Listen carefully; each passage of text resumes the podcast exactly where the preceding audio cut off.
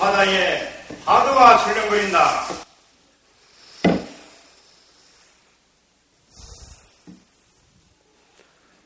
시즉곳이나 경대 삼십 년 하야사 시즉다.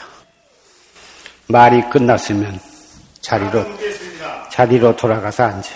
어느 법선이 대해 정부에게 암수에 대하니라 들어 따라온다 하였는데 그 뜻이 무엇입니까? 무엇을 묻는고? 암수에 대하니라. 다시 한번 일러봐. 암수에 대하니라. 일렀으면 자리로 돌아가.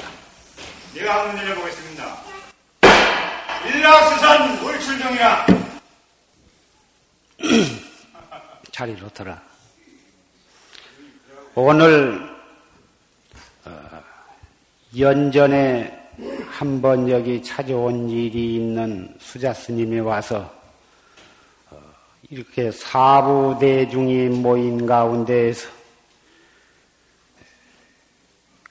그동안 수행한 힘을 여지없이 발휘를 했습니다. 이 스님이 바로 깨닫고 바로 일렀느냐 못 일렀느냐 한 것은 눈이 있는 사람이 보면 알 것입니다. 주차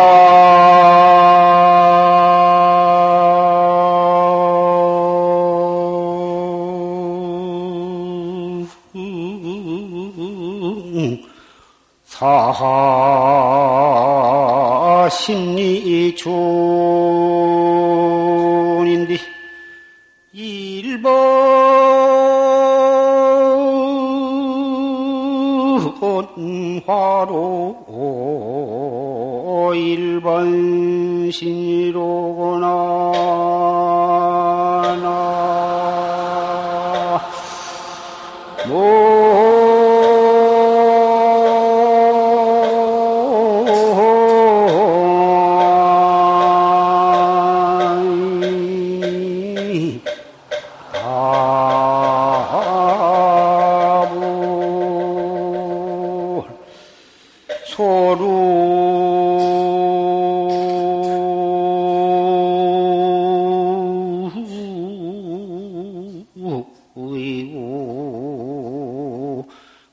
사양이언디 불견당시 수소인이로구나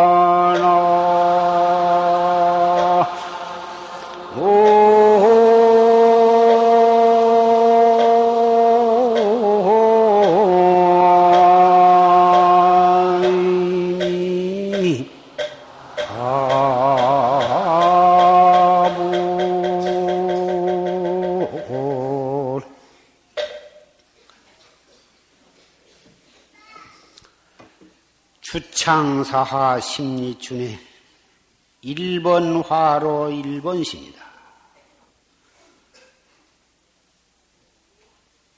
쓸쓸한 바닷가 모래사장에 심리의 봄이 왔는데 일본화로 일본신이여 꽃이 한번 늙으면 늙어서 시들면 또다시 봄이 오면은 다시 또 꽃이 새로워진다 그 말이에요. 소루이고 사향리에 다락집 적은 다락은 예나 다름없이 저문 석양 해저문 석양 속에 서 있는데 불견 당시 수수인이로구나. 옛날 그 당시에 손을 들이워주던 그분은 볼 수가 없구나.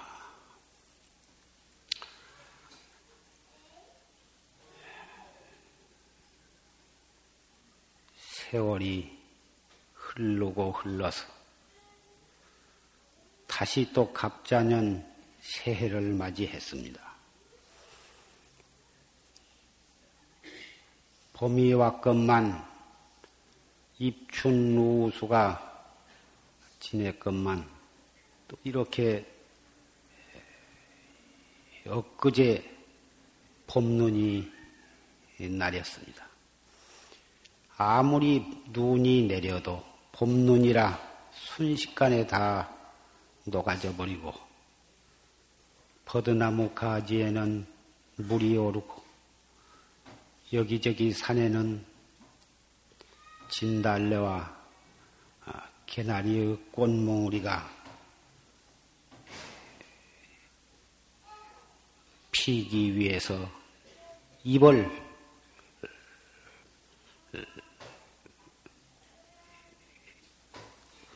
몽우리 몽우리를 짓고 기다리고 있습니다. 이렇게 봄이 갔다가 다시 오고 꽃이 졌다가 다시 피고 허건만은 옛날에 우리를 위해서 자비를 드리워주시던 손을 드리워서 우리를 이끌어주시던 스승님은 배울 수가 없다.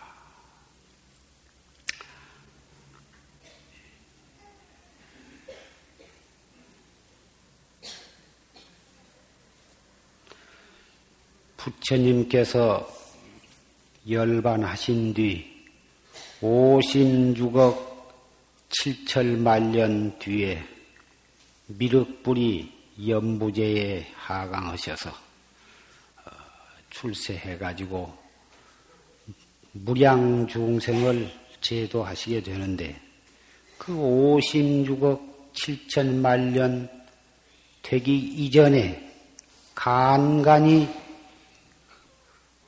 화현보살이 출연을 하셔서 불법을 펴시고 또 중생을 제도하시고 어, 그러시면서 불법의 해명을 이어가게 됩니다.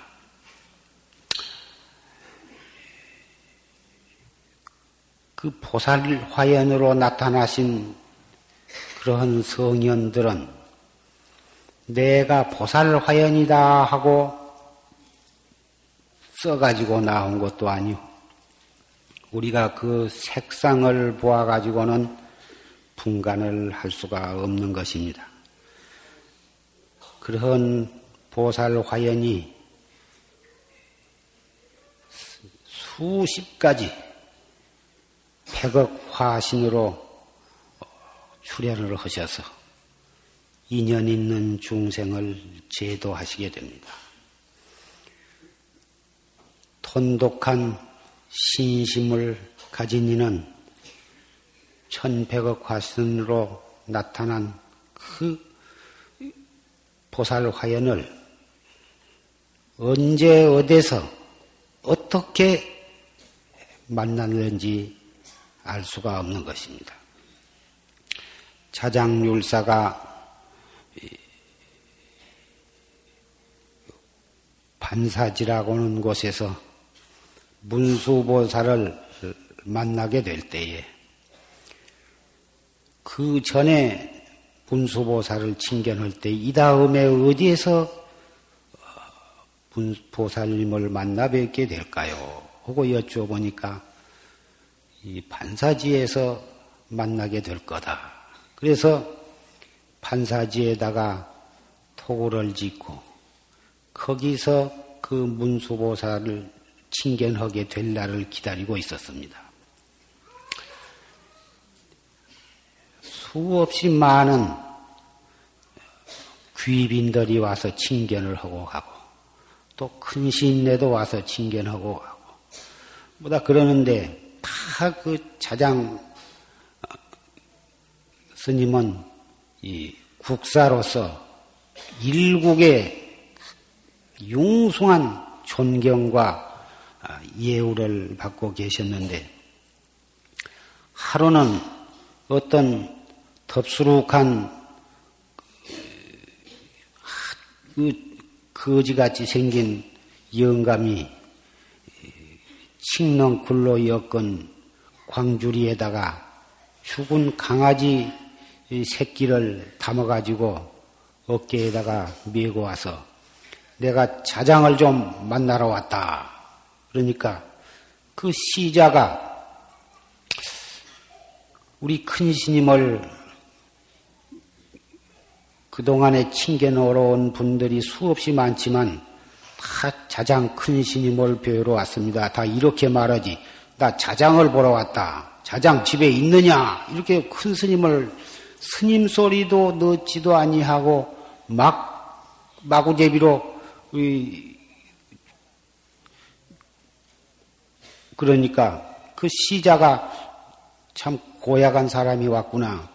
그래가지고 이 사람을 어떻게 해야 할 것인가, 칭견을 시켜야 할 것인가, 아니야 할 것인가 망설이니까 아, 무슨 일로 오셨습니까? 하고 어, 되물으니까 너를 만나러 온 것이 아니오.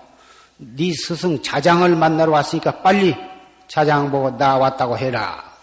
막 그 위험을 가지고 하니까 그 위험에 눌려서 그 시자가 그 들어가서 그 큰 스님한테 가서 밖에 이러이러한 사람이 와가지고 막 큰 스님을 함부로 이름을 부르면서 만나고 싶다고 그런, 그럽니다. 어떻게 생겼더냐? 야커야커 생겼고 뭐, 이, 이, 미친 사람 같습니다. 그러니까 그래? 그 미친놈이 왔는가 보다. 그거 보내버려라. 이랬단 말이에요. 그러니까 시자가 나가서 나가니까 나가서 큰 스님 지금 바빠서 못 만나니까 가라고 그러니까 네가 가라고 안 해도 내가 갈 거다. 지놈이 그렇게 암만이 탱천해가지고 보살을 칭견을 해? 그러면서 그 가지고 있는 광주리를 거꾸로 이렇게 쏟으니까 죽은 강아지가 툭 땅에 떨어지자마자 사자로 변해가지고 변한다. 그래서 그 사자를 탁 청사자를 타고 저 하늘 높이 휙 거의 날아가는데 악시자가 그것을 그 광경을 보고서 급히 쫓아 들어가서 그 이 광경을 얘기하니까 그 자장 스님이 깜짝 놀래가지고 나와서 보니까 하늘가스로 그 사자를 탄 그 문은 날아가 버리고 그 뒤 끝에 그 비행기 날아간 뒤에 하얀 흰 구름이 꼬리를 꼬리가 길게 나부끼듯이 그런 자중만 남기고서 이상한 향내가 진동을 한 것을 보고 하, 이거 이 반사지에서 문수보살을 칭견하기로 했는데 내가 문수보살을 못 알아봤구나. 그렇게 이 후회를 했던 것입니다. 이러한 그 자장율사가 문수보살과의 관계에 대해서는 널리 그 전해지는 어, 일화입니다마는 꼭 이러한 어, 특이한 양상으로 보살이 출연할 때도 있지만 그렇지 않고 전혀 어, 냄새가 없이 완전히 거지면 거지, 미친 사람이면 미친 사람.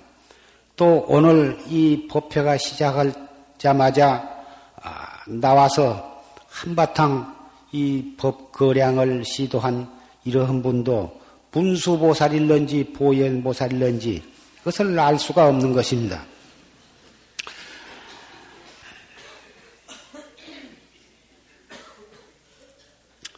우리는 말세라고 해서 스스로 자포자기를 한다든지 또는 여자라고 해서 자포자기를 한다든지 나이가 많다고 해서 자포자기를 한다든지 또는 무식하다고 해서 자포자기를 한다든지 이 도에 있어서는, 법에 있어서는 시간적으로나 공간적으로나 남녀노소 빈부귀천을 초월한 것인 만큼 스스로 자기와 도와는 인연이 먼 것처럼 포기하는 것은 제일 큰 잘못이라고 말할 수가 있는 것입니다. 말세에 태어났을수록에 백배 더 노력을 할지언정 또 여러 가지 여건이 좋지 못하게 태어났을수록에 백배 더 노력할지언정 여건이 안 좋다고 해서 스스로 포기해버린다면 영영 공부와는 멀어져 버릴 수밖에 없는 것입니다. 세속에서도 어려운 여러 가지 역경 속에서 거기서 좌절하지 아니하고 두 번 실패하면 세 번, 세 번 실패하면 네 번 이렇게 해서 끈질기게 계속 노력하고 극복해 나가면 마침내는 큰 성공을 하는 예가 너무너무 많은 것입니다.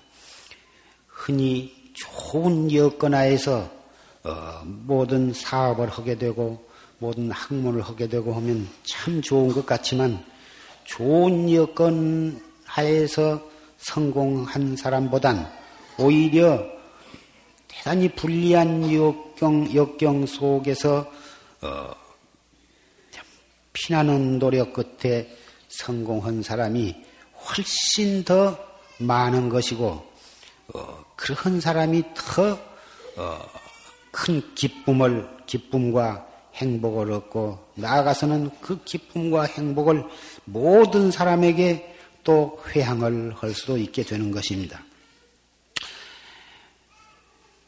우리가 존경하는 선지식이 열반하시고 안 계시지만 우리는 그 우리를 위해서 남겨주신 그 법어를 통해서 생존시나 다름없이 그 법을 들을 수가 있습니다. 그 법에 의해서 열심히 노력한다면 우리는 반드시 목적지에 도달할 수가 있다고 믿는 것입니다.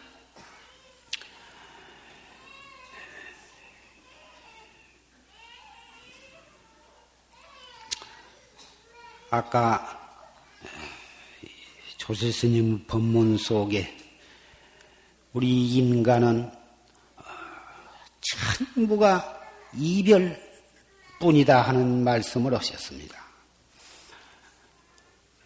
부모와 자식 간에도 처음에 그 자식을 낳아가지고서는 그 자식을 위해서 그 부모는 몸과 목숨과 모든 그 가지고 있는 것을 다 이 자식을 위해서 다 바쳐도 아까울 것이 없고 다 바치고서도 자식만 잘 된다면 한이 없이 이렇게 생각을 하면서 길렀지만 그 자식이 차츰 커가면 결국은 부모 품 안에서 떨어져 나가서 독립을 하게 되고 어, 또 자, 자식으로서는 부모가 평생토록 어, 살아계시기를 바라지만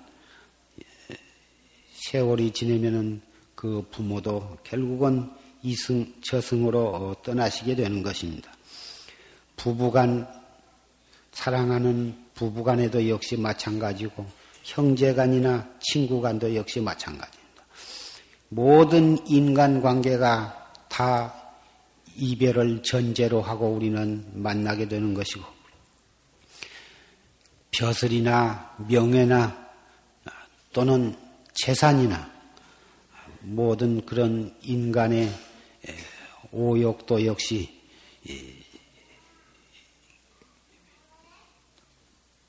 언젠가는 나로부터 떠나고만, 떠나고야만 마는 것입니다. 그러한 것이 바로 이 무상이라 하는 것입니다. 우리는 무상 속에 몸을 받아 태어났습니다. 그 무상 속에 몸을 받아나서 무상 속에서 무상을 살고 있습니다. 태어날 때부터 일평생을 살다가 마지막 숨을 거두고 갈 때까지 온전히 무상 속에서 일평생을 살게 되는 것입니다. 부처님께서 우리에게 이 생사해탈하는 법, 참나를 찾는 법, 이 진리법을 설해주시 아니했다면 우리는 완전히 무상 속에서 무상을 살다가 무상하게 이승을 하직을 하고 또 다시 새로운 몸을 어느 땅, 어느 때에 받아나서 또 무상하게 일생을 살다가 끝을 또 마치고 이러한 되풀이를 하면서 수없이 고의적으로 또는 본의 아니게 업을 지어서 그 업으로 인해서 육도를 끊임없이 돌고 돌다가 축생이나 악귀도나 그렇지 않으면 지옥 같은 데에 한번 떨어지고 나면 영겁을 두고 나올 기약이 없게 되는 것입니다. 다행히 우리는 숙세의 인연이 있어서 금생에 이렇게 불법을 만나게 되었습니다. 불, 불법을 만난 그 인연으로 무상 속에서 영원을 찾을 수가 있게 된 것입니다. 아까 조지스님 법문 가운데 남전 스님과 또 근처에 있는 어느 토굴의 스님과의 관련으로 이루어진 법문을 들었습니다마는 우리는 공부를 해나가는 데 있어서 선지식을 찾아가기도 하고 선지식이 또 학자를 찾기도 하고 해서 서로 안목을 점검을 하고 탁마를 해서 어찌든지 바른 스승을 찾고 바른 도반을 찾아서 삿된 데에 떨어지지 않고 중간에 멈추는 일이 없이 구경의 깨달음에까지 이르러야 하는 것입니다.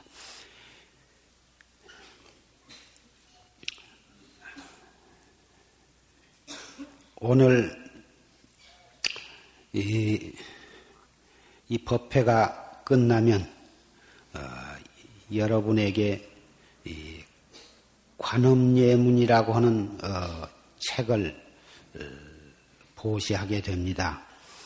어, 작년에 에, 이, 이 보덕각시 연기라고 하는 책을 논하드렸는데 그 보덕각시 연기도 지금 이 관음예문 뒤에 붙어 있습니다마는 그때 관음예문을 한문과 또 한글로 어, 이, 만 되어 있고 그 관음예문이 번역이 되어 있지 아니해서 이 관음예문은 대단히 뜻이 이 글도 좋고 뜻도 좋고 해서 우리의 시박 열 가지 입으로 어, 몸으로 어, 네 가지 세 가지 짓는 죄 또 입으로 짓는 네 가지 죄, 또 생각으로 짓는 세 가지 죄 이렇게 해서 합해서 열 가지의 죄를 참회하는 시박 참회문입니다. 전하는 바에 의하면 중국의 당송 팔 대 문장 가운데 이 소동파라한 그 큰 거사가 있었는데 그분은 어, 대학자요 또 학자이면서 또 불문에 에, 귀의를 해서 거사로서 견성을 해가지고 어, 전등록에까지 오른 그러한 참 훌륭한 분입니다. 그분이 이, 이 그분과 또 그분의 누이 동생 이 두 남매가 이 관음 예문을 지었다고 하는 그렇게 전해 내려오기도 합니다. 이 관음 예문은 어,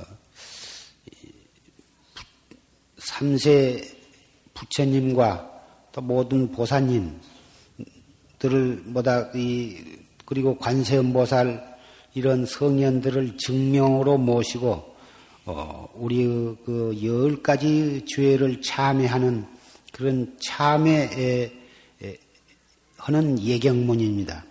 이 글이 참 내용이 좋고 어, 좋은데 글이 대단히 어려운데 그것을 그 번역을 해서 어, 이번에 간행을 하게 되었습니다.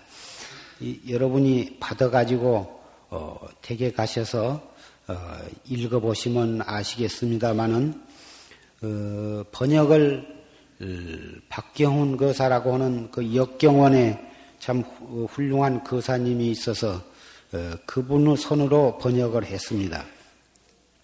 그 번역이 대단히 잘 되어서 어, 소리를 내서 이 관음 예문을 읽으면서 어, 그 참회를 하시면 에, 뜻을 모르고 한문으로만 예경을 한 것보단 그 뜻을 알고서 어, 하기 때문에 훨씬 더 감동적으로 어, 이, 참회를 할 수가 있으리라고 생각이 됩니다. 물론 어, 번역을 해놓지 않아도 한문으로만 읽어도 뜻을 알 수 있는 분은 한문으로 하셔도 좋고 또 뜻을 잘 모르신 분은 번역하는, 번역한 그 관음 예문을 통해서 참회를 하시면 더욱 좋으리라고 생각을 합니다. 이 보덕각시 연기도 그 관음 예문 뒤에다가 붙여서 함께 이 발간하게 됩니다만은, 어, 이 관음 예문은, 어, 그 전에 작년에 여러분 가운데서도 아신 바와 같이 그 어느 그 신도님의 신도님이 관세음보살의 공덕으로 가피로 참 귀여운 옥동자를 낳아서 그 아기의 돌을 기념하기 위해서 이번에 이렇게 법보시를 하게 되었습니다. 참선을 하는 것은 우리의 지혜의 눈을 뜨는데 가장 빠르고 가까운 최고의 법입니다마는 무량겁을 두고 우리가 지어온 죄업이 산과 같고 바다와 같아서 어, 여러 가지 장애가 많고 도를 닦는 데에도 장애가 많고 세속에 살아가는 데도 여러 가지 내 뜻과 같이 되지 아니한 것은 과거에 지은 업장 때문에 그렇다 이렇게 말할 수가 있습니다. 그래서 옛날 어, 붙어서 어, 조석으로 이렇게 참회를 하고 어, 함으로써 업장을 소멸을 하고 그래야 도 닦아가는 데도 장애가 없고 세속의 어떤 생활을 하고 사업을 해나가는 데에도 뜻과 같이 소원을 성취하게 되는 것입니다. 수행은 가장 올바르게 닦아가는 수행은 지혜와 또 복덕과 복과 해를 겸해서 닦아가는 길인 것입니다.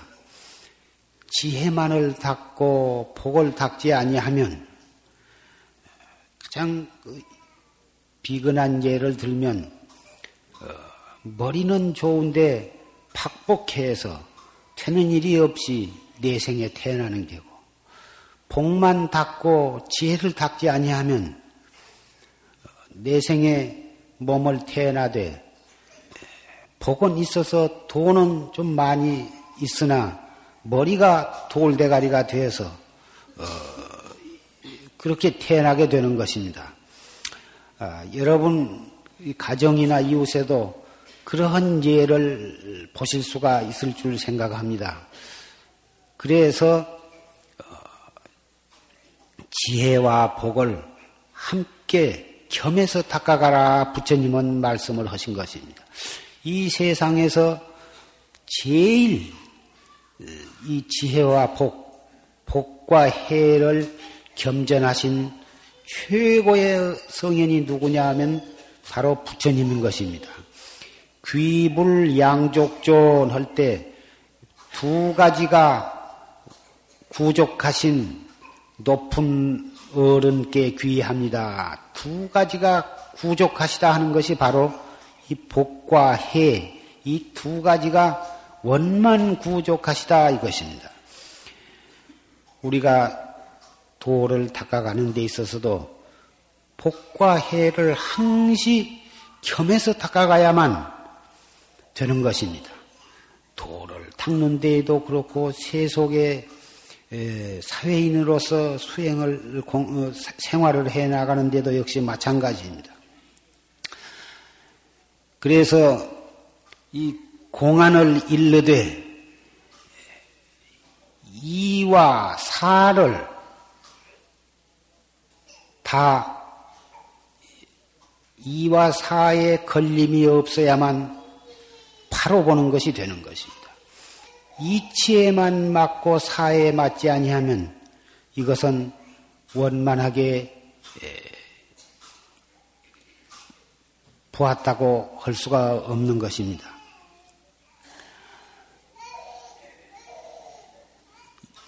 이치만 맞고 사를 무시하게 되면 이것은 공우 이치를 보는 것밖에는 되지 않는 것이어서 사라고 하는 것은 현실을 사라고 하는 것입니다.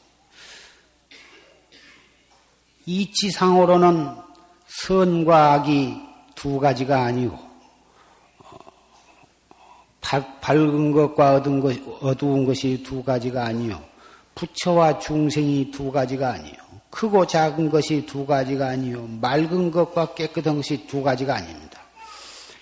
죽음과 생사와 열반도 두 가지가 아닌 것입니다. 이치상으로만 본다면 걸릴 것이 없습니다. 천칠백 공안을 하나도 맥힘 없이, 맥힘이 없을 것 같지만 그렇다고 해서 인가를 할 수가 없는 것입니다. 사에도 맞아야 한 것입니다. 이치에도 맞고 사에도 맞게 일러야 그 이것을 현중현이라 하는 거예요. 현중현을 현중현 도리를 바로 봐야 고인 고조사들은 그 사람을 옳게 보았다고 인가를 하셨습니다. 처음에 한 철 내지 두 철, 늦어도 한 삼 년 알뜰히 정진하게 되면 누구나 이 채중현 도리, 공의 이치를 볼 수가 있는 것입니다. 여기에서 바른 스승을 만나지 못하면 이 공의 이치만 보는 건 그것만을 가지고 옳게 일렀다고 인가를 하게 됐고, 본인도 의심 없이 자기가 바로 보았다고 생각을 하게 되는 것입니다. 이것은 그래가지고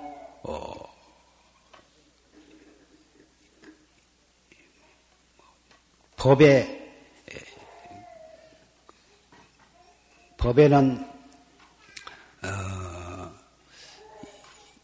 현밀이 있어서, 어, 은밀히 할 말과 또 이렇게 나타내서 할 부분이 있는 것인데, 현밀을 가리지 못하고 마구잡이 말하게 되고, 어, 이치로 보면 생사가 없기 때문에 육도도 어, 인과도 모두가 아, 인정을 할 수가 없게 되는 것입니다. 사를 보지 못하면, 사의 이치를 보지 못하면 인과도 부정을 하게 되고 어, 삼륜 어, 삼강과 오륜도 부정을 하게 되고 선악도 부정을 하게 되어서 어, 거침없이 무의 도인으로 어, 이 세상에 에, 천상천하에 에, 거침없이 말과 행동을 막 하게 되는 것입니다. 그래서 이것은 이,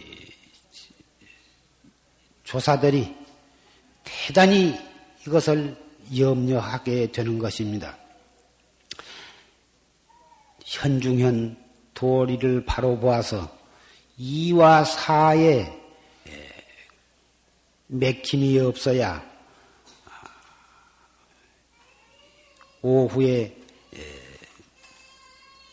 자리와 이타에 맥힘이 없는 것인 것입니다.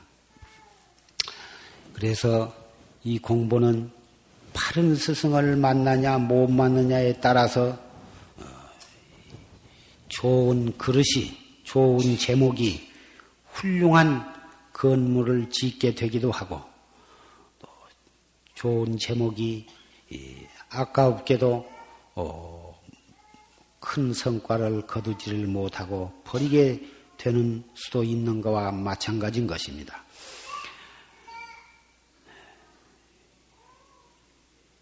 그래서 고인 말씀하시기를 재호상미가 번성독약이다.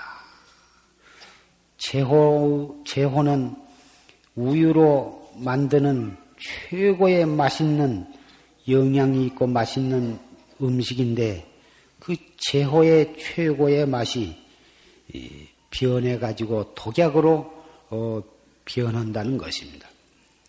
아무리 좋은 음식도 잘 관리를 해야지 변질되어 버리면 아깝다고 그것을 먹게 되면 병이 나는 것과 마찬가지인 것입니다.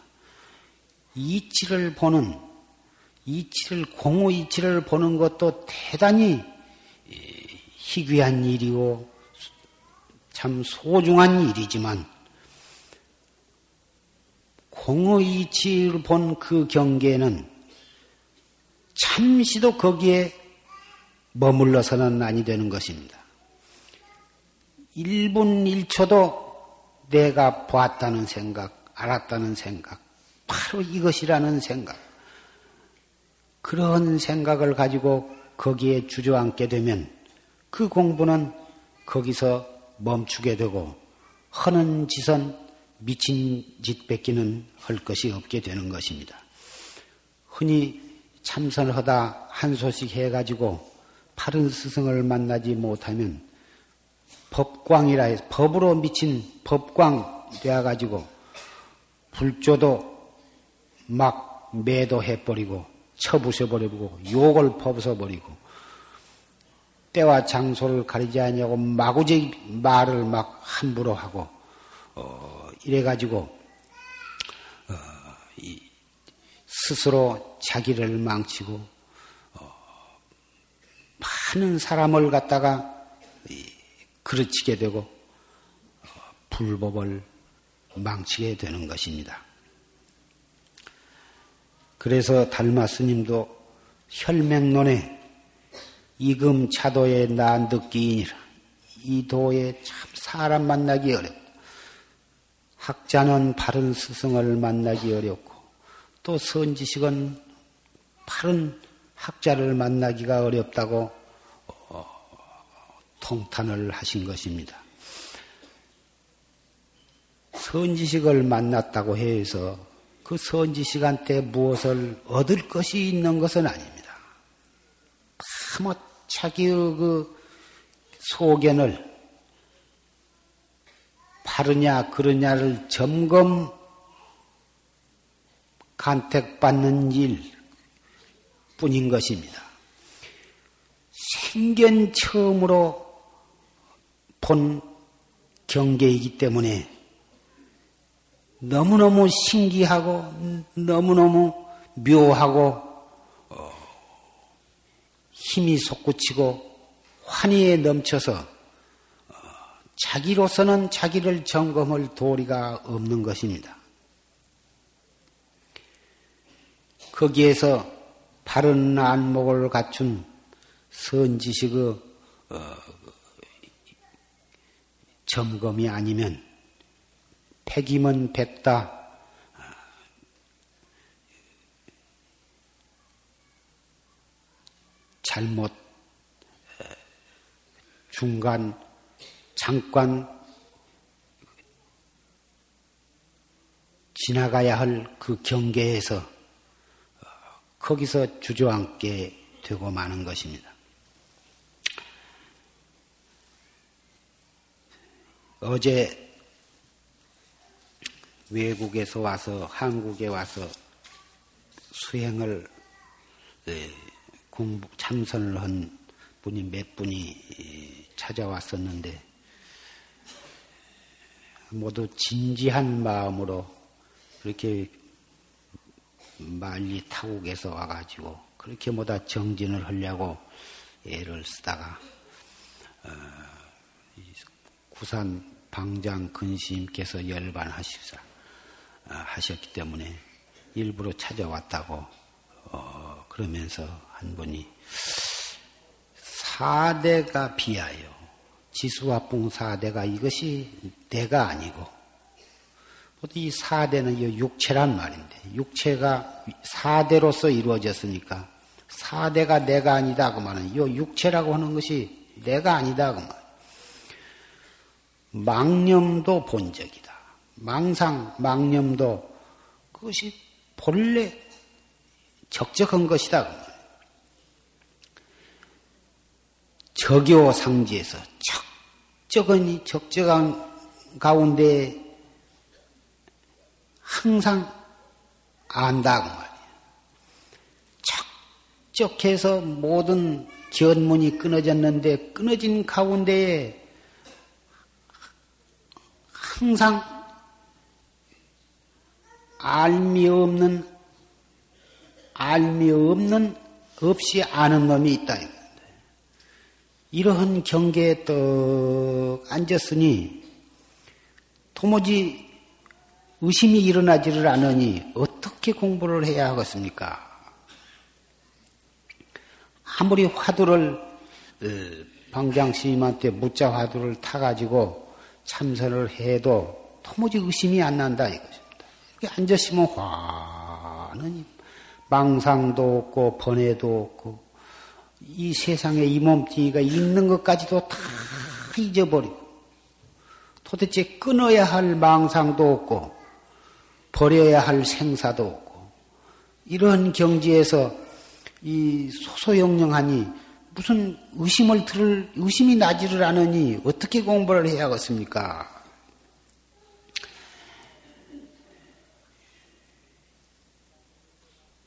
말인즉서는 사대가 내가 아니요 망념이 본래 적적해서 적요상지한 그러한 경계는 옛날 고 조사들 선지식의 어록에나 육조단경이나 경전에도 많이 그러한 표현을 쓰고 있습니다.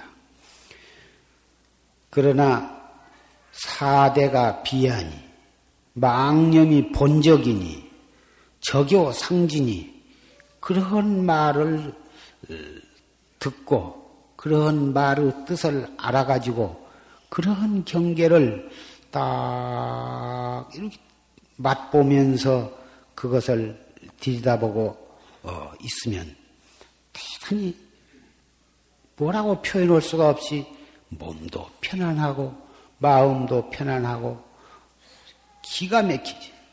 그러나 이것은 말 자체가 틀린 것은 아니나 그러한 경계를 지켜나가고 맛보고 앉았으면 이것은 올바른 수행법이라 할 수가 없는 것입니다. 옛날에 육조스님 이전에 이 화두를 가지고 참선하는 법이 생겨나기 이전에는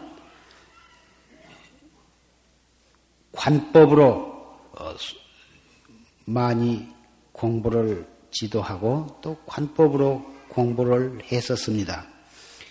그때는 사람들이 질박하고 강직하고 그래서 그러한 수행법을 써도 이 공부를 바로 하고 또 깨달은 분도 있었습니다. 그러나 차츰차츰 내려오면서 사람들이 지혜가 날카로워져 알지자 아르마리 아리, 아르마리의 그 지혜가 날카로워지고 근기는 차츰차츰 경박해지고 어, 그래가지고 그러한 식으로 어, 수행을 하게 되면 어,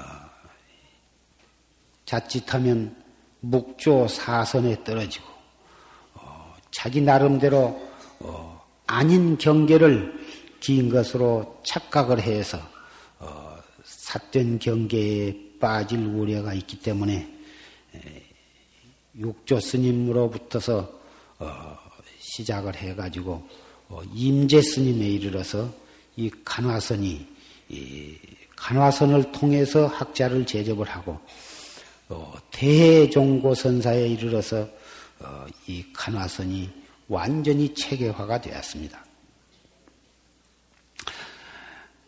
원래 이 화두 공안이라고 하는 것이 이 무엇고 천칠백 공안 가운데에 가장 최초의 화두요 가장 근원적인 화두가 시산마 이 무엇건데 태관절이 이 무슨 물견이냐 이 말이에요. 이 몸뚱이를 끌고 다니는 이렇게 와서 법문을 듣는 놈 이렇게 말하고 이렇게 들을 줄 아는 인원이 무엇인가.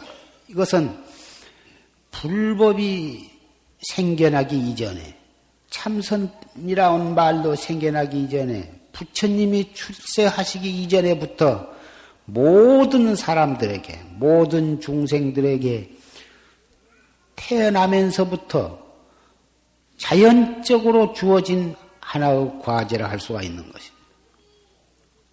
태관절이 인생이란 게 뭐냐? 어디서 왔으며 뭐더러 왔으며 또 어디로 가는 것이냐? 태관절 이게 무엇이냐 말이야. 이 몸뚱이를 끌고 다니는 주인공.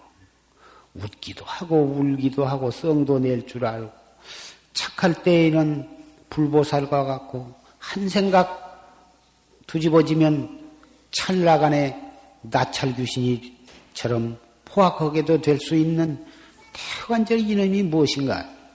이것은 불법 이전에 모든 존재에게 주어진 한 과제라고 할 수가 있는 것입니다. 이러한 천연적으로 주어진 이 과제를 그것을 갖다가 이 어떠한 근기의 사람이라도 상근이나 중근이나 하근 어떠한 근기라도 그대로만 하면은 깨달을 수 있도록 체계화한 것이 바로 이 간화선이라 하는 것입니다.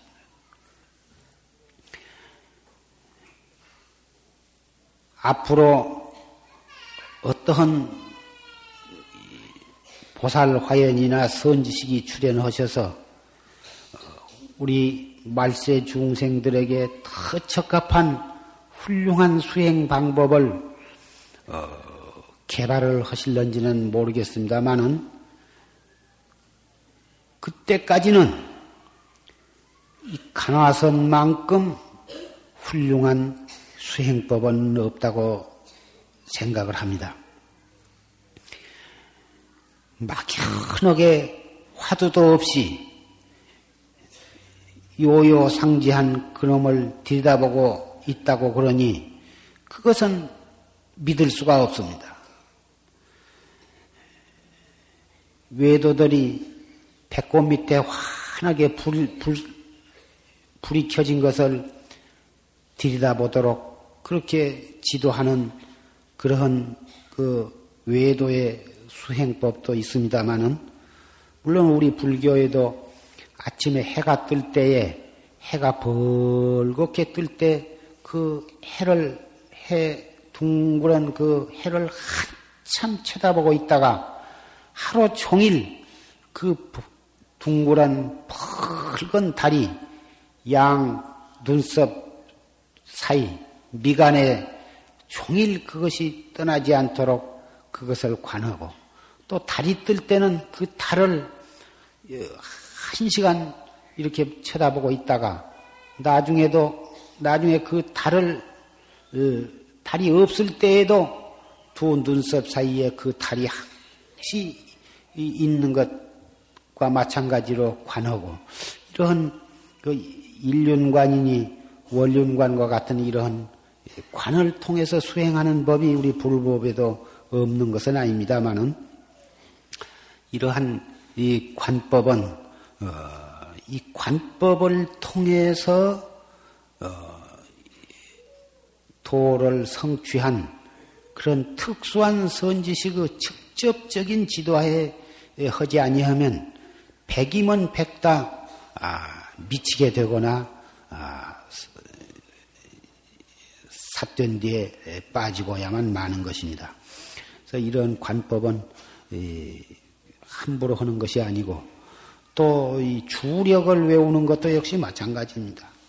이 주력도 어 밀교에서는 이 주력을 굉장히 이 소중히 생각하고 그 수행하는 방법으로 이 주력을 하는데 이것도 주력을 잘못하면 어 스스로 어 자기 생식기를 끊어버린다든지 자기가 자기 몸에 칼로 난도질을 쳐서 피를 흘린다든지 머리를 기둥에다 받아서 박이 터지도록 한다든지 이래서 주력이나 또 이런 관법 같은 것은 함부로 하는 것이 아닌 것입니다.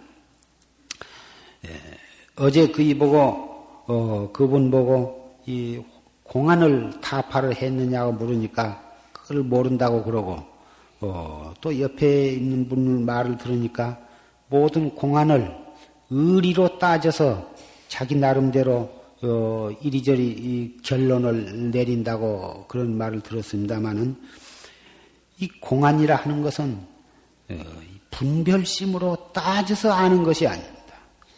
의리나 의리 사량 분별로 따져서 알아듣는 알아가는 것이 아니고.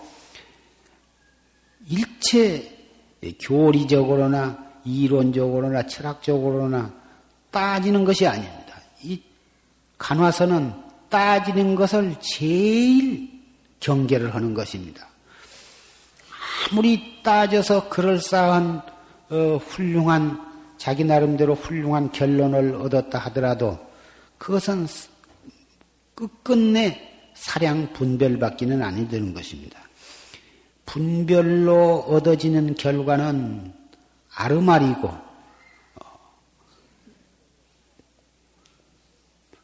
분별을 떠나서 바로 이 공안을 바로 깨달아 버려야만 하는 것입니다.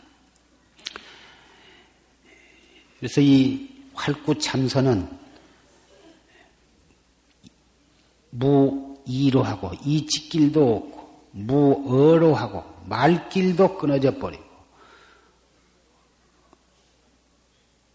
또 더듬어 들어갈 것도 없다. 그렇게 해서 꽉 막혀야만 하는 것입니다. 해갈수록 꽉 막혀서 알 수 없는 의심뿐이어야만 옳게 공부를 해가는 것입니다. 아까 조지신 법문 가운데 대해 스님이 천하선지 씨한테 다니면서 법거량을 해가지고 보다 인가를 맡았지만 원호국근선사한테 가서 법담을 해서 여지없이 맥힘이 없이 답을 했지만 원호국근선사는 인가를 하시지 않았습니다. 왜 내가 맥힘이 없이 다 일렀는데 인가를 안 해주십니까? 맥힘이 없이 일렀기 때문에 내가 인가를 안 해준다. 이것이 바로 이 소식을 말하는 것입니다.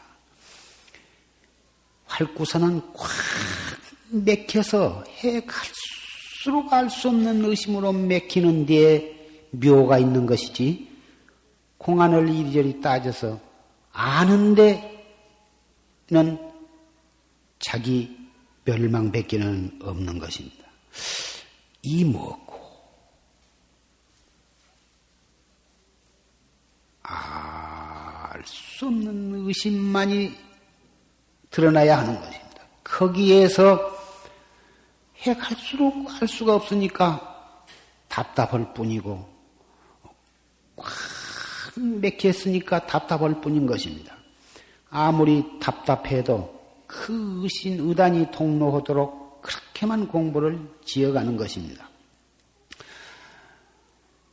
용맹 가용맹 헌답시고 공연히 조급한 생각을 내가지고 막 알랄신심 몸을 갖다가 막 이 강자로 어 압력을 가해가지고 막 어거지로 이놈을 파들어가고 이런 것이 아닌 것입니다.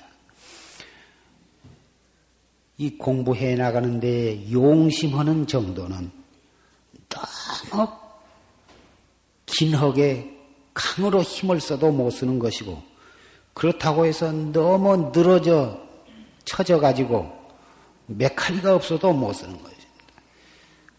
정진을 할 때 정신을 가다듬고 화두를 거각할 때 성성하면서도 적적하고, 적적한 가운데도 성성하게 그 화두를 관조해 나가는 데는 그 듣기중을 해야 하는 것입니다. 알 수 없는 의심을 관하되 그게 묘한 그 묘관을 얻어야 하는 것입니다. 그것은 본인이 선지식의 법문을 자주 들으면서 열심히 노력하면 그 묘관을, 묘한 그 의심관을 얻을 수가 있는 것입니다. 그때에 화두를 들려고 안 해도 화두가 순일무잡하게 들리는데 그 이 깨끗하고 맑고 한 그 경계는 말로서 표현할 수가 없는 것입니다. 이 몸뚱이가 이 세상에 있는 것도 모르고 시간 가는 정도 모르고 앉아서나 서서나 누워서나 밥을 먹을 때나 일을 할 때나 행주좌와 어묵동정 간에 이려하고 순일무잡하게 되어갈 때 말로서 표현할 수 없는 법의 기쁨이 있습니다마는 그 좋아하는 데에도 떨어져서는 아니 되는 것입니다. 일부러 딴 생각을 내려고 해도 딴 생각이 일어나지 않는 것입니다. 처음에는 화두를 들 때만 있고 금방 딴 생각이 돌아버리고 이러한 이러다가 계속해서 한 달, 두 달, 석 달, 일 년 이때 이렇게 해가면 반드시 화두를 들려고 안 해도 화두가 순일하게 들어진 때가 오는 것입니다. 이것은 옛날 고인들은 고양이가 쥐를 닦듯 또 닭이 알을 품듯 또 칠십 먹은 늙은이가 외아들이 뭔지 갔다가 안 올 때 그 외아들을 생각하듯 이렇게 용심을 하라고 어, 어, 말씀을 하셨습니다.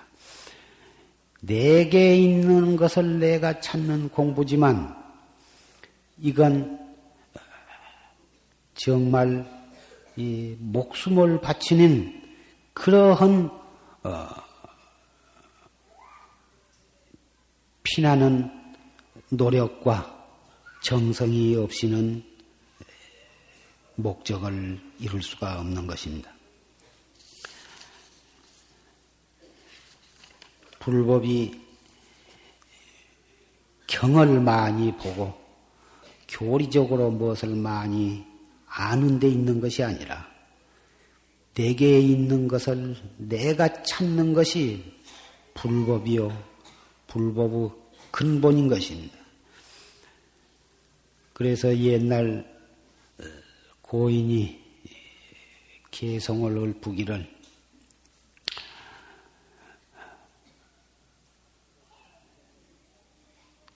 삼천겁을 계행을 지키고 팔만세를 경을 외운다 할지라도 반식경, 밥 반 그릇 먹는 사이라도 실상을 단정히 앉아서 실상을 관한 것만은 못하다 이렇게 말씀을 했습니다. 경을 지키는 것도 대단히 거룩한 일이요. 또 경을 한 경, 한 삽개만 읽고 독송을 해도 그 공덕이 한량이 없는데 팔만세를 경을 외운다면 그 공덕이 얼마만큼 어, 크겠습니까마는 한식, 반식경 동안 단정히 앉아서 이목고 한 것만 못하다 이것입니다. 그러니 계행을 지키고 경을 읽는 것은 읽게 하는 것은 내가 내 마음 깨닫게 하는 데 목적이 있기 때문에 바로 내 마음을 깨닫기 위해서 공부를 이목고를 하는 것은 바로 실천에 들어가는 것이고 경을 읽고 계율을 지키는 것은 그 준비 과정에 과정밖에는 되지 않기 때문에 그런 것입니다. 노정길이 어디에 목적지에 가는 어디를 가려면 어디에서 차를 타고 어디를 거쳐서 어디로 간다 그런 것이 쓰여 있는 것이 바로 경이라 할진데 밤낮 그것만 읽고 실제로 목적지를 향해서 출발을 하지 아니한다면 언제 목적지에 도달하겠습니까? 그래서 이 참선법은 최상승법이라 하셨고 교의 별전이라 이렇게 말씀을 하신 것입니다. 부처님을 평생토록 모시고 지내고 평생토록 선지식을 가까이 모시고 지내도 스스로 공부를 하지 아니하면 아무 소용이 없습니다. 스스로 당장 이목고 일어나는 생각을 돌이켜서 생각 일어나는 그 당처를 관조하는 그래서 자기가 자기를 찾는 이 공부를 해야 하는 것입니다. 처음부터 잘 되는 사람은 없습니다. 아무 재미도 없습니다. 이거 해가지고 무슨 견성을 하고 도통을 하고 성불을 할까? 전혀 믿어지지를 아니할 것입니다. 그러나 모든 경전의 말씀이 모든 조사의 어록이 그걸 올바르게 이해를 하고 나면 결국은 내가 나의 마음자리를 찾, 찾, 찾으라는 그 말씀 하나로 규결이 되는 것입니다. 따라서 믿고 대들어야 합니다. 첫 숟갈부터 배부른 법이 없습니다. 자꾸 스스로 하려고 애를 쓰고 부셔대고 몸부림을 쳐야만 돼야 지는 것입니다. 그건 한 생각 한 생각을 돌이켜서 결국은 벽돌 한 장 한 장을 쌓아서 십 층, 이십 층 건물이 되듯이 한 생각 한 생각을 돌이킴으로써 결국은 크기에서 어, 나의 본래 면목을 보게 되는 것입니다. 본래 면목은 창자 속에 들어있는 것도 아니요, 밥통 속에 들어있는 것도 아니요, 염통 속에 들어있는 것도 아니요, 머리 두골 속에 들어있는 것도 아니요, 허벅지에 들어있는 것도 아닙니다. 어디에 있는가를 알 수가 없습니다. 그러나 그 본래 면목은 끊임없이 일어났다 꺼졌다 하는 우리의 그 생각들, 번뇌 망상, 눈으로 무엇을 보았을 때, 귀로 무엇을 들었을 때, 코로 냄새 맡고, 혀로 맛보고, 몸으로 느끼고, 생각으로 무엇을 알 때, 그러한 우리의 육식을 통해서 끊임없이 일어나는 그 우리의 그 육식이 바로 우리의 본바탕 마음의 혈로인 것입니다. 그것이 바로 우리의 마음 본성의 뿌리에서 나오는 가지요 물결이기 때문에 거기에서 그놈을 여의고 찾아서는 아니 되는 것입니다. 이것은 결정코 분명한 사실인 것입니다. 이것은 천불이 출세해도 바꾸지 못할 사실인 것입니다. 일어나는 그 생각을 버리려고 하지 말고 바로 그놈의 즉해서 화두를 들어버리면 그것이 나를 찾아가는 공부의 길인 것입니다. 따라서 번뇌망상이 일어나서 못한다고 한탄할 것이 없습니다. 그놈을 일어난 것을 걱정하지 말고, 망상 일어나는 것을 걱정하지 말고, 일어나는 바로 그 생각에 즉해서 화두를 들어버리면 되는 것입니다. 망상이야 제대로 없어져 버릴 수밖에는 없으니까. 한말로 말해서 일어나는 망상 때문에 공부를 못하고, 또 망상이 안 일어나면 혼침 때문에 공부를 못한다.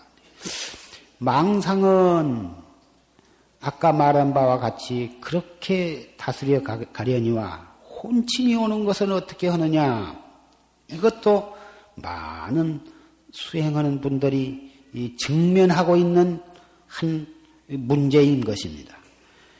처음에는 망상이 일어나기 때문에 별로 그 혼침이 없었는데 망상이 잠잠해지니까, 고요해지니까 자기도 모르는 새에 스르르 졸음이 오거든.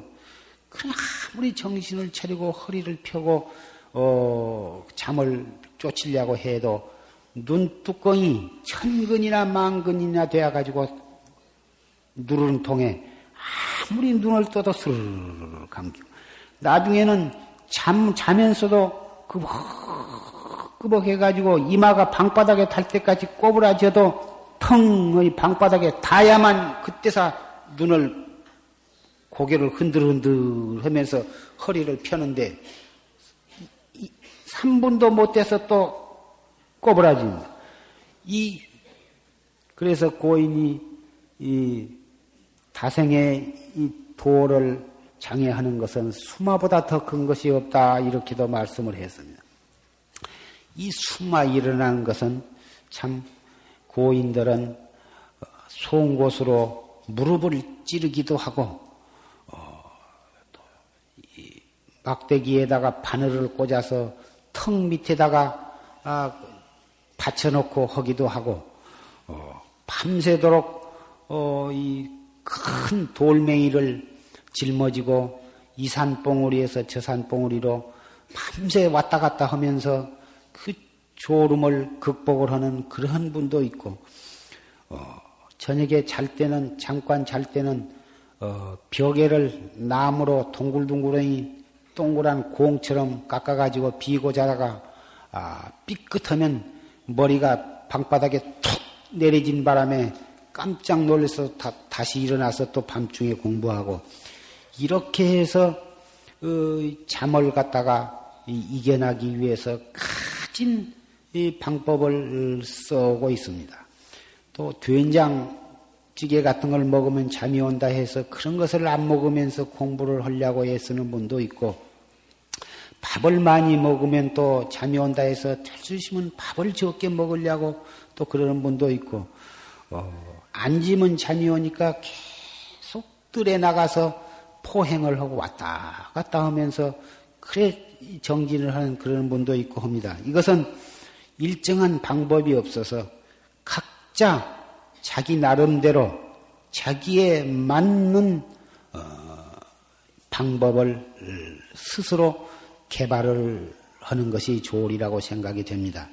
문제는 망상이 일어나거나 잠이 오거나 간에 일 분 일 초라도 방심하지 아니하고 정신을 차려서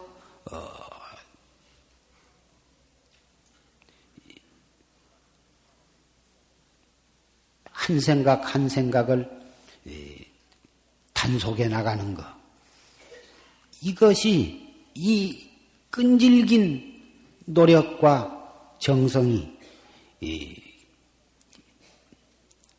중요한 것입니다. 그렇게 해나가면 언젠가는 그 망상도 제절로 없어져 버리고, 그렇게 퍼붓던 혼침도 간 곳이 없이 성성적적하게 화두가 순일무잡하게 들어진 때가 오는 것입니다. 이것을 갖다가 생력이라, 힘을 갖다가 들었다, 이 생력이 바로 등력이라, 힘을 얻는 것이 된다, 이런 것입니다.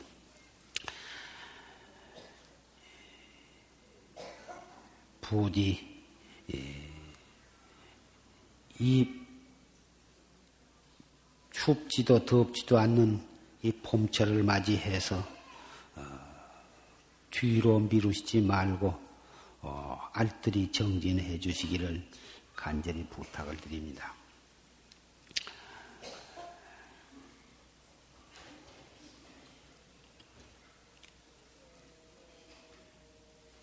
산경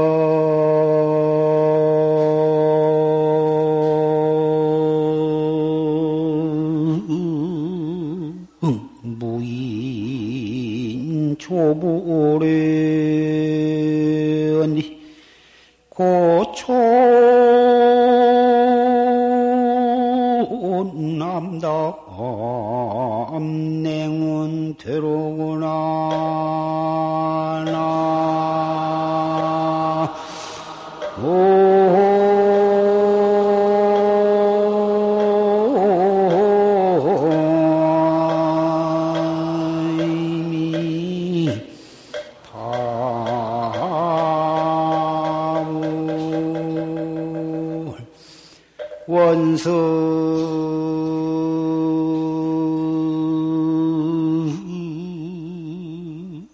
다파유리기하고 강상고빙 급수오래로구나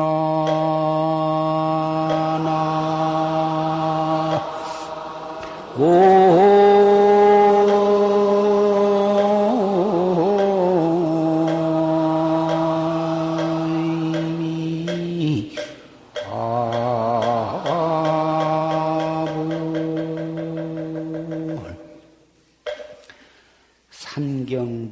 조부려한디 산길에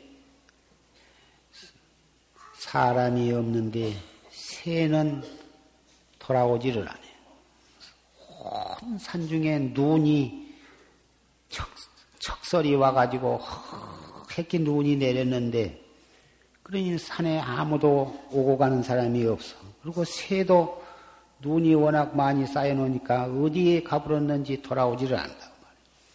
고촌 암담 뇌운터로구나. 외로운 마을에 눈이 내리니까 껌껌하고 암담한데 차운 구름만 쌓여.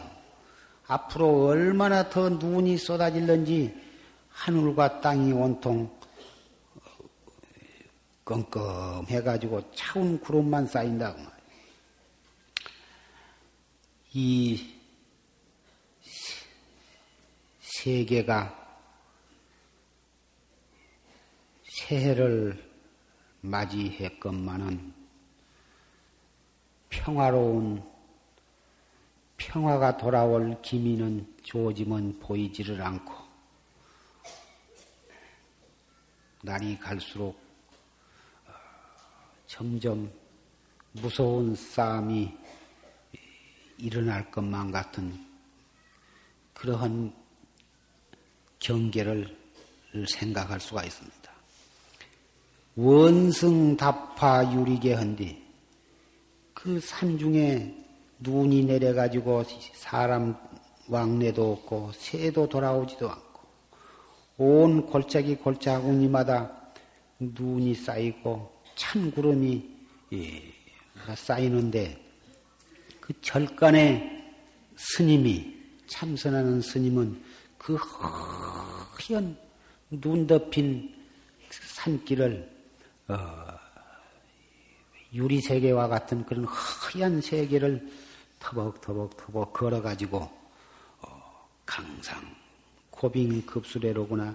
저 강 위로 가가지고 그 강을 강의 얼음을 군역을 뚫어가지고 얼음을 쳐서 군역을 뚫어가지고 거기서 물을 길러오더라고 말이에요.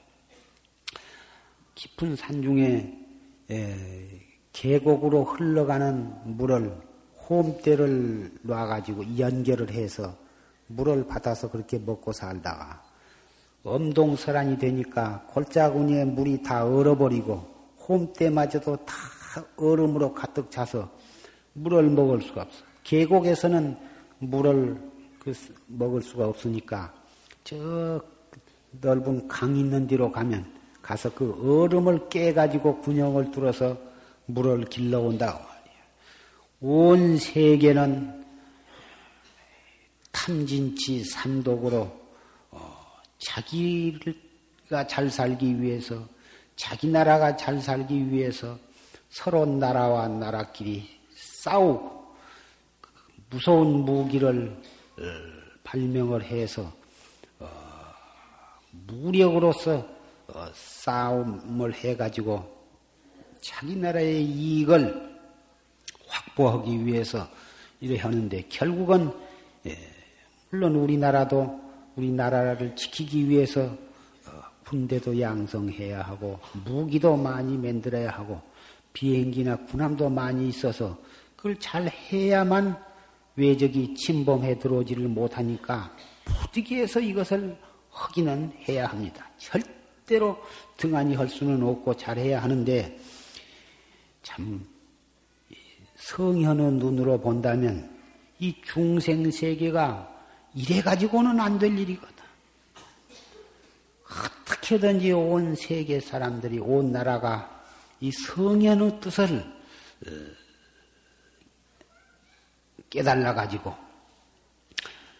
싸움으로써 자기의 나라를 지키려고 하지 말고 서로 돕는 자비로서 나아간다면 무기를 만드는 대신 서로 인류 복지를 위해서 을 쓰게 된다면 세계에 굶어 죽는 사람도 없어질 것이요 병들어 죽은 사람도 다 구제할 수가 있을 것이요. 이웃지간에 서로 싸울 것이 아니라 도우면서 살 수 있는 이러한 평화를 가져오도록 해야 하는데 온 산천이 꽁꽁 얼어서 사람끼리 다 끊어졌단 말이에요. 그런데 그 수행하는 그 산중에 그 절에서 수행하는 그 수자가 눈길을 밟아서 저 강의 얼음을 군역을 뚫고 거기서 물을 길러온 것은 온 세계가 이렇게 싸움을 하고 있는 이 속에서도 우리 정법을 믿는 불자들은 자성을 깨닫고 나아가서는 온 중생을 깨닫게 하고 나아가서 이 세계가 진리를 깨달은 사람으로 가득 차게 하려는 그런 자리타의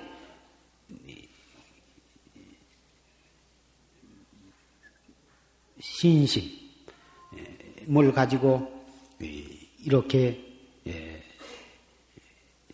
모이신 모여서 공부를 하려고 하는 이것이 바로 이 거기에다가 비유를 해서 개송을 읊어봤습니다.